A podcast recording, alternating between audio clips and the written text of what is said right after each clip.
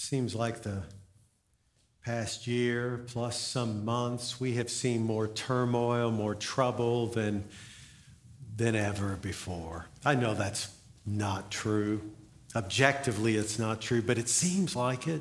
It seems like it. And this last week, we see a hurricane is barreling down on the Gulf shore, and we have an unspeakably troubling situation in Afghanistan. In fact, when I was in the lobby, I found out that one of our church families has already been impacted by this, an extended family member, one of the 13 Marines that was killed. This is taken from Facebook. Taylor Hoover was one of those who was tragically killed in the terrorist attack.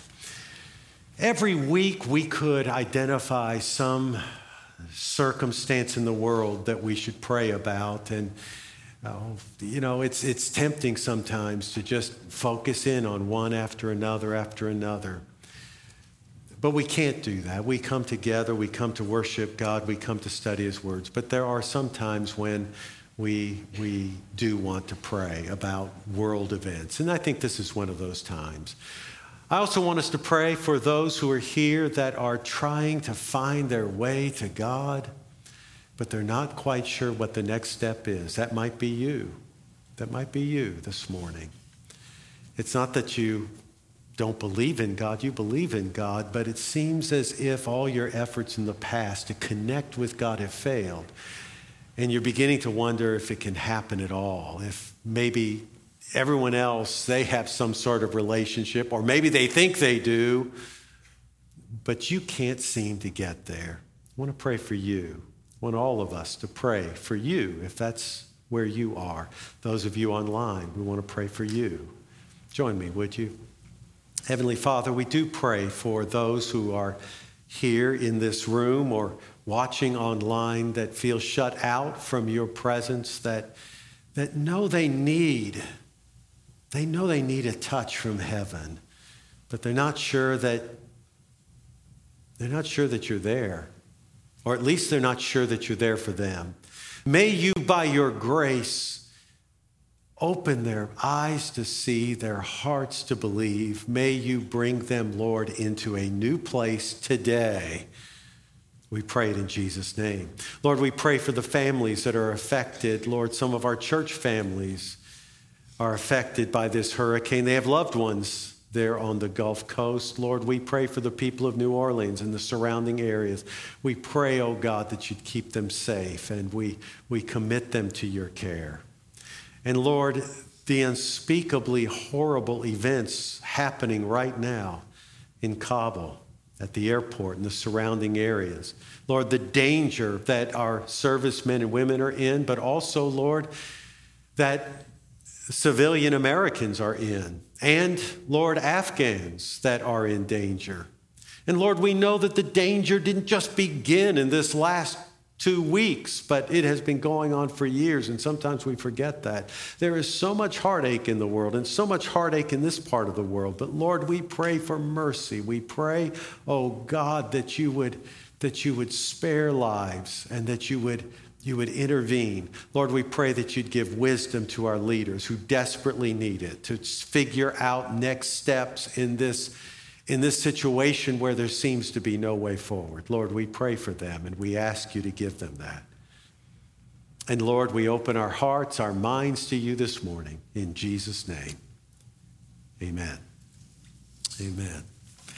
You know, Jesus said something uh, I think, remarkable in John chapter 17. He's praying for his disciples. He's soon going to go to the cross, and he's praying for his disciples. He says this in verse 14 I have given them your word, and the world has hated them, for they are not of the world any more than I am of the world. My prayer is not that you take them out of the world, but that you protect them from the evil one. They are not of the world, even as I am not of it. Sanctify them by the truth. Your word is truth. Sanctify them by truth. Jesus wants his people to be holy, but he wants them to be holy in the world. He makes a point of saying that these, my disciples, are not of the world. They don't belong to it. Their values are different. Their commitments are different. And as a result, the world hates them. But I'm not praying that you take them out of the world. They're not to pull back into some safe enclave, as if there were such a place.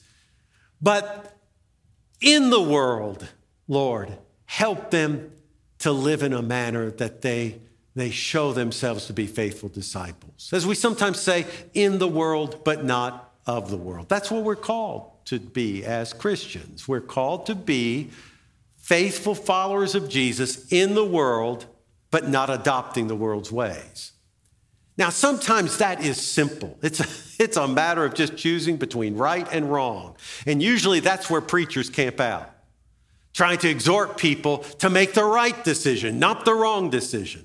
And in order to make that point and to enforce that exhortation, we sometimes reduce things down to black and white because we're trying to say a choice is necessary. But you know what? Life isn't always that way. Not if you live in the real world. In the real world, there are lots of difficult issues we have to deal with. You've got good and you've got evil, and they are intricately woven together. And sometimes you're not sure what the right thing to do is. You just don't even know. You don't know how to pull those things apart. And you face questions that, well, they leave you unsettled and uncertain. I think we all face situations like that. In the world where you're trying to live for Christ, you're going to encounter situations where there are no easy answers. Some years ago, it's probably been 10 years ago now, I had a student in one of my classes at seminary. I wouldn't say we were friends, but, but we, were, we were moving in that direction. I really liked him. He's probably, if not the brightest student I've ever had close to it. Very thoughtful young man. He came to my office and we were talking about oh, some theological issue of one kind or another. But as the conversation lengthened, he started hinting around in such a way that I thought, you know, he's probably dealing with same sex attraction. And what I tried to do was to send him signals that I wasn't about to judge him, that it would be safe to just open his heart, let's talk. I wanted him to know that I was his friend and would be his friend. So this conversation's going on, not just that one time, but subsequent times as well. But we never got to that place. The semester was over.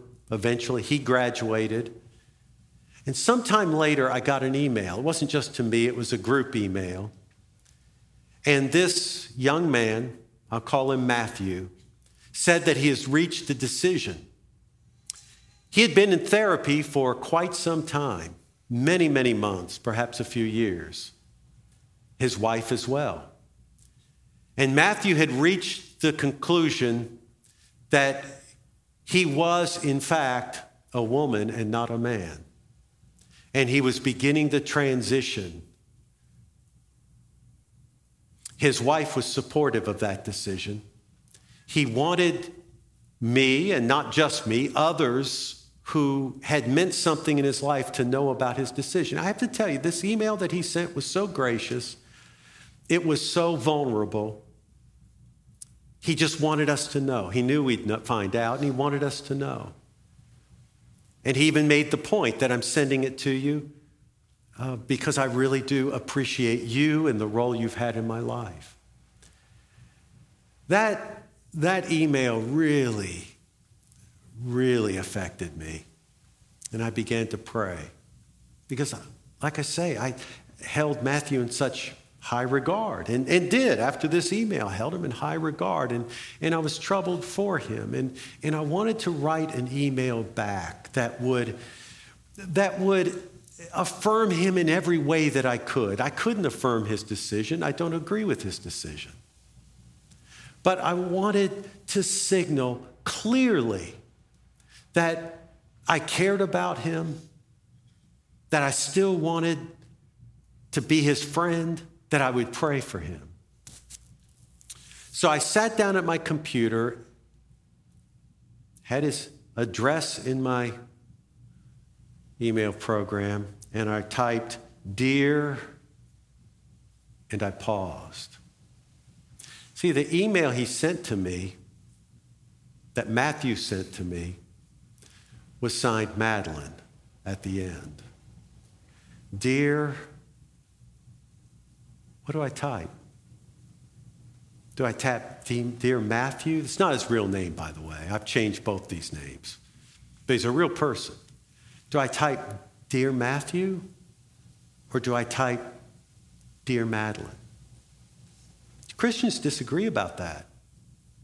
Everything depends on circumstance, but Christians disagree on that. Some Christians say, no, you should not use the new chosen name because you are, in effect, approving of what they've decided. Others say, look, you need to show some grace and use the name they ask you to use. And I have to tell you, I felt the tug of both those options. And, and this was nearly 10 years ago. Maybe it was 10 years ago. So this is on the front end of a lot of this. It's not like I had thought a whole lot about this beforehand. So I'd start the email, Dear, and I didn't know what to write. I just put it aside. Came back to it later, and I got stuck on the same point. I wanted to connect, but I wasn't sure. I wasn't comfortable just writing Dear Madeline.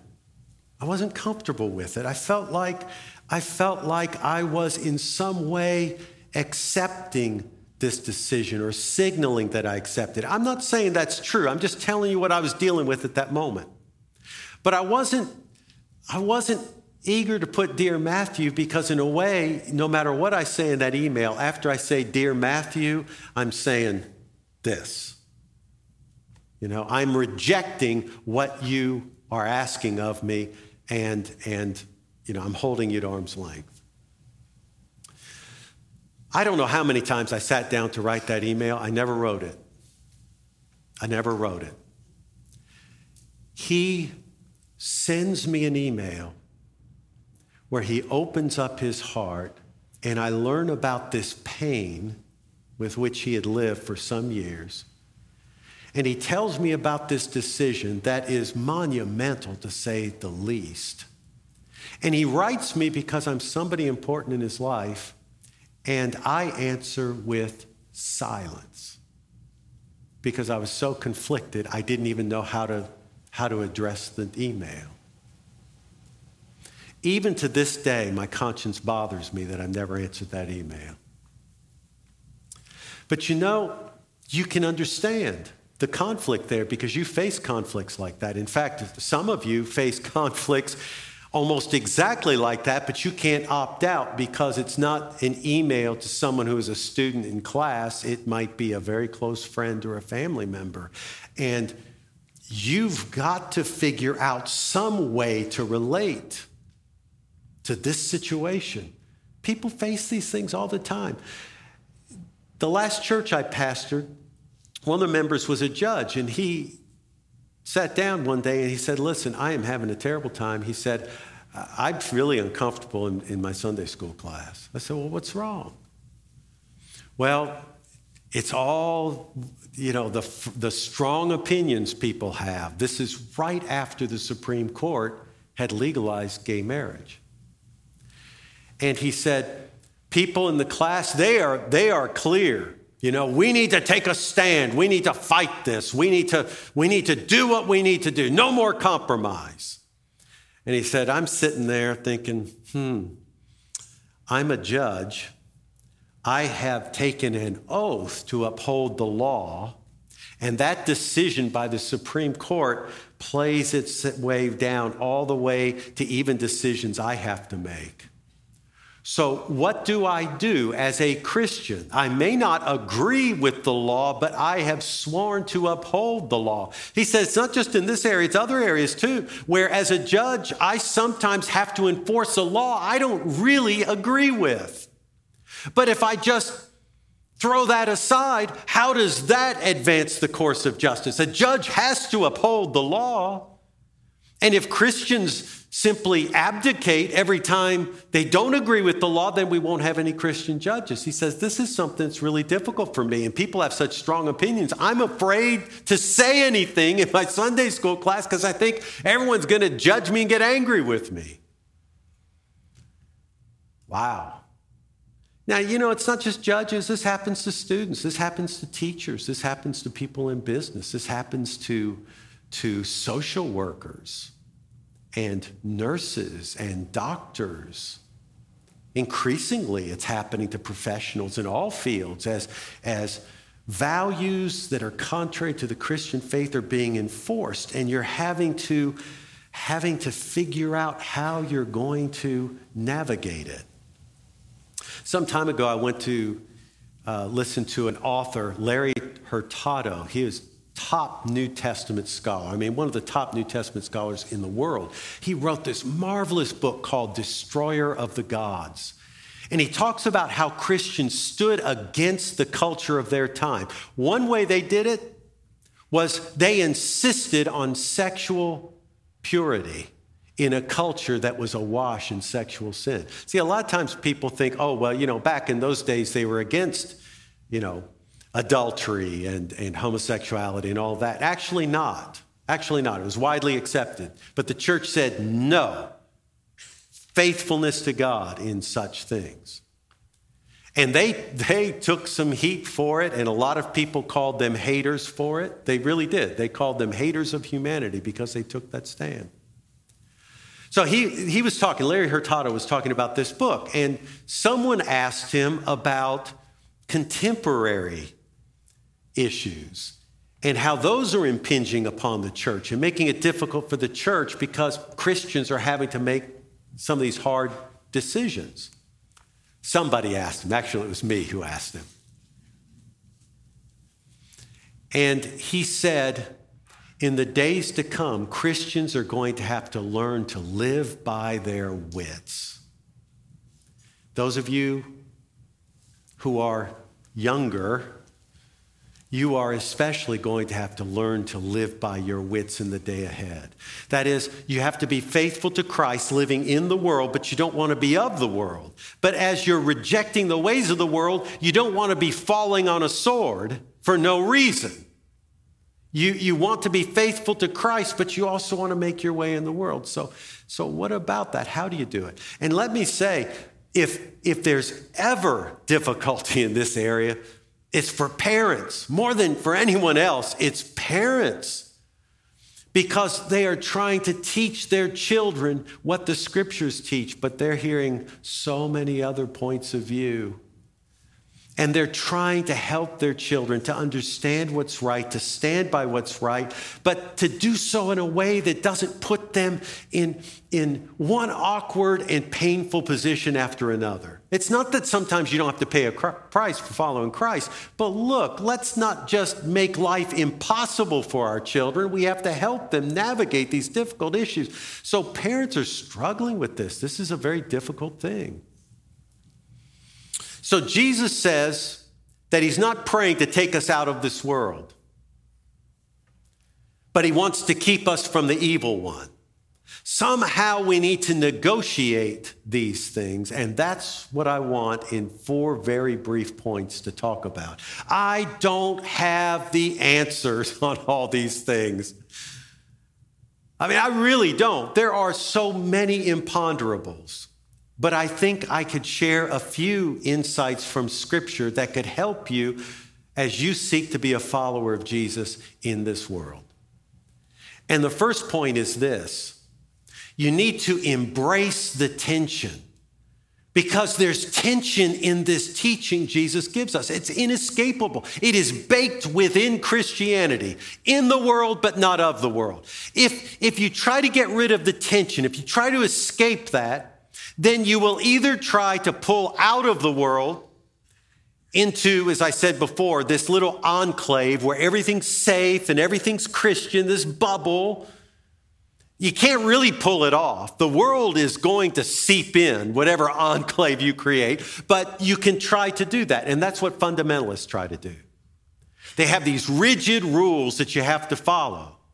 And, and, they try to keep everything out. And you've got parents who try to do that with their kids, and they can't do it. And the kids sometime down, sometimes down the road end up rebelling against it. But that's the way you can try to reduce the tension. You say, you know what? I don't want to be in the world. I'm going to pull out of the world. On the other hand, there are lots of people who go the other way. And they say, you know what? The world's really not that bad. They've got a point here or there, and they Christianize everything the world says. People do this all the time. Whatever, whatever the world is saying at the moment, they Christianize it. Well, you know, really, that's, that's, that's really deeply Christian. And, and they'll talk about Jesus, not the Jesus of the Bible, not the Jesus who actually taught things that you're supposed to observe, but the Jesus of their imagination that pretty much says everything you want to do is okay. That too eliminates the tension. But there is no escape being a Christian means living in the world, but not of it. So if you feel the tension in your world, you're probably in a good place. You're probably where you need to be, feeling the tension. So, what do you do when you face that tension? Well, that's when, number two, we need to seek God's wisdom. And when I use the word wisdom, I mean it as something other than rules. Now, there's certainly rules in the Christian faith. We've got a Bible that has commandments, and you could call those rules. So I'm not saying there are no rules. What I'm saying is, in the real world, rules are of limited help because things are so complicated. I just gave you some examples. You could give examples of things that are so complicated and you're not sure what the right thing to do is. So you don't have a simple rule in the Bible that you can apply and say, okay, this is right and that is wrong. It's interwoven. And you are having to f- try to discern what the best thing to do might be. That's why you need wisdom or spiritual insight. The Apostle Paul talks about this. Philippians chapter 1, if you go ahead and put that verse up, look what he says. And this is my prayer that your love may abound more and more in knowledge and depth of insight, so that you may be able to discern what is best and may be pure and blameless for the day of Christ. How are you going to know what's best in your situation when you're in one of those awkward situations where the choice isn't clear? How are you going to do that? You need knowledge and spiritual insight. And it's then that you're able to balance out the different issues and make a choice. That's what I needed when I got that email from Matthew. That's what many members of our church have needed when they've gotten that invitation to a same sex wedding. That's what a friend of mine needed when he was told he needed to fire somebody who he believed with all his heart didn't deserve to be fired. But he was told in no uncertain terms, you need to fire that man. Texas is an at will state. So you can fire somebody without cause. This man wasn't in a so called protected class. So he says, fire him. So my friend can protest, he can make a big stink, he can even resign. And then that man's still going to get fired. And now my friend's family is in jeopardy. So what do you do? See, you need wisdom. So, where do you find wisdom in situations like this? Well, first of all, you have to pray for it. That's where it begins because we're talking about God's wisdom, not some worldly wisdom, not some pragmatic plan where you just manage to get what you want, but God's wisdom. So, we pray for wisdom. Look what it says in James chapter 1. If any of you lack wisdom, you should ask God, who gives generously to all without finding fault, and it will be given to you. There's a promise you can hold on to that God will give you wisdom. And then, not only praying for wisdom, but getting counsel and advice from other people. That's so very important. There's a great proverb, Proverb chapter 26. It says, Surely you need guidance to wage war, and victory is won through many advisors. We have this Bible study at the church called The Dwelling. a lot of young moms go to it. And Vicki Lassiter is the teacher, and she deals with a lot of vexing issues like I just brought up this morning, and many more. And these moms are divided up into groups and they sit at tables, and at each table you have an older mom, a mentor mom, they call them. And together they talk through these issues. And what many people have found is it just helps to be able to talk out the issue, to hear how others see it as we're all wrestling to follow Christ. You don't go it alone. You pray for wisdom and then you seek counsel. Talk with someone who's gone through the situation. Talk with someone who's older in the faith. Talk with a, a multitude of people so you can gain wisdom. And as you do it, ask yourself some questions like ask yourself, how can I most honor Jesus in this situation? Or here's one how can I do the most good and the least harm in this situation? The most good and the least harm. Because you know what? Sometimes you're in a situation where there's no perfect option. Sometimes there's not even a good option. You're trying to choose between two bad options, and you're saying, Lord, I want to be faithful, but here's my choice. What do I do? How can I do the most good and the least harm? Are y'all still with me? I'm kind of just pounding you with one piece of advice after another. But first, you got to stay in the tension. Second, you need wisdom. You need to seek wisdom.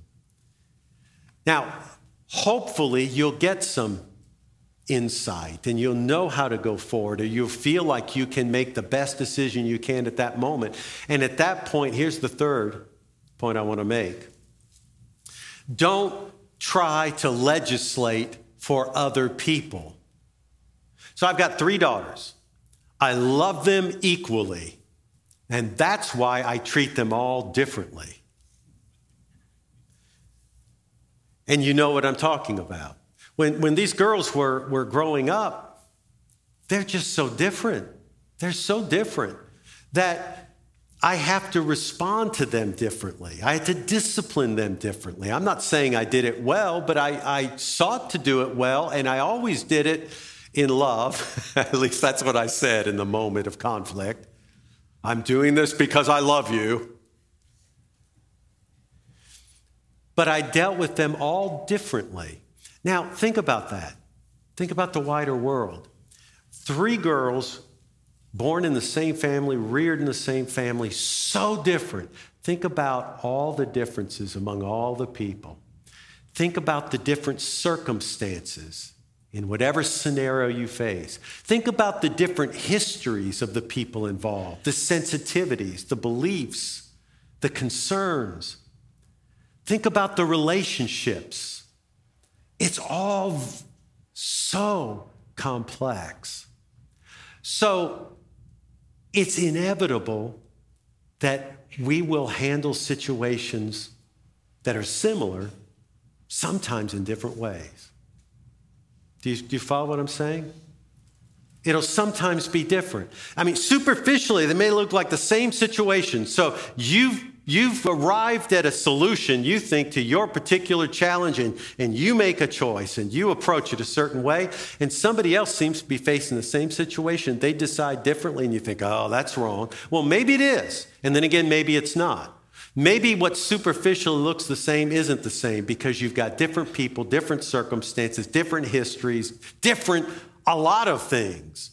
The point is, we don't need to be passing judgment on one another when we struggle trying our best to find what faithfulness demands of us. Paul says this very thing in Romans chapter 14. He's talking about all these issues that divide Christians. Some of them are indifferent in themselves, but they're not so indifferent that Christians aren't at each other's throat arguing about them. And Paul says to them, You've got to stop trying to legislate for everyone else. Here are his words, if you'd put those up from Romans 14. You then, why do you judge your brother or sister? Or why do you treat them with contempt? For we will all stand before God's judgment seat. Let us stop passing judgment on one another. Folks, we need to do the best we can to follow Christ, and we don't need to be criticizing everyone else who is trying to do the same thing. It is difficult to be in the world, but not of it. Then, my final point always follow your conscience. Now, I don't say that because your conscience is always right. The fact is, our conscience can be very, very wrong. Sin can twist it, false beliefs can darken it. We actually need our conscience to be transformed. It's part of what Paul talks about you know, to have our minds renewed. We need our consciences renewed. Our conscience needs to be held captive to the Word of God. I'm not saying the conscience is always right. I'm not saying you should follow your conscience or what some people think I mean by conscience, which is your preference. I'm not saying that. I'm not saying you should just follow your preference regardless of what the Bible says. I'm not saying anything like that. After the first service, somebody came up and asked me, Now, are you saying that we should follow our conscience even when it goes against the Bible? No, I'm not saying that. What I'm saying is this that you're going to face complicated, difficult situations, challenges on where, where, where you're not sure if you're compromising and selling out or if you're being wise and insightful and you're trying to make that call. You get to a point when you've prayed about it, you've talked to others, you've looked at scripture, you're trying to resolve it, you've got to make a call and you need to follow your conscience. Better to follow your conscience at that point, even if you're wrong, than to violate your conscience. And Paul is the one who says that in that same chapter we just read from, Romans chapter 14, after talking about all the issues dividing Christians in Rome, one of them had to do with eating meat. And you think, well, what's the big deal about eating meat? Well, in that world, the meat had probably been sacrificed to God. So a lot of Christians said, you know what? I don't need to be eating meat that's been sacrificed to some pagan deity. Paul himself didn't think that was a problem because he said, you know what? These aren't real gods, it's just meat.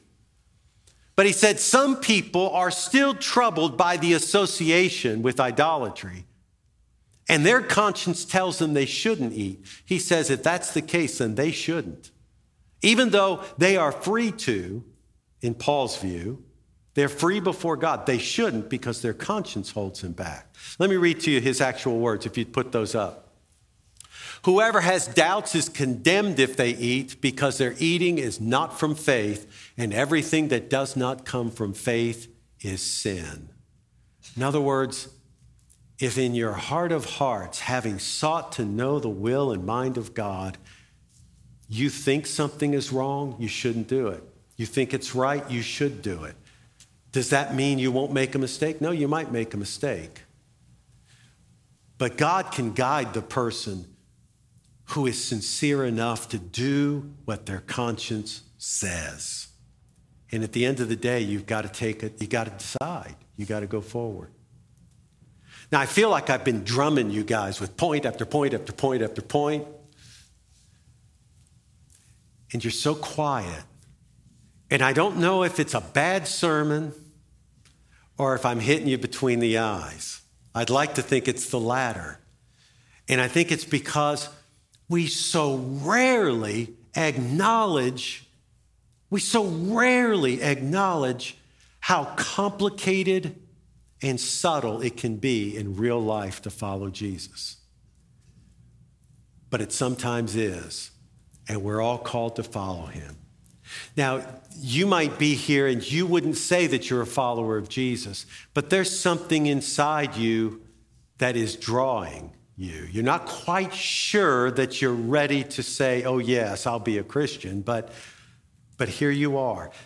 You should, not be, you should not receive Christ as your Savior unless you are convinced in your mind and heart that He truly is the Son of God. I'm not trying to coerce you or convince you to do something that, that it isn't in your, your sincere belief and, and inclination to do. I'm not, I'm not trying to force you into faith, but I am saying stay open and continue to seek. And I am praying that you would discover what I believe to be true that what's happening in your heart is the Holy Spirit is drawing you.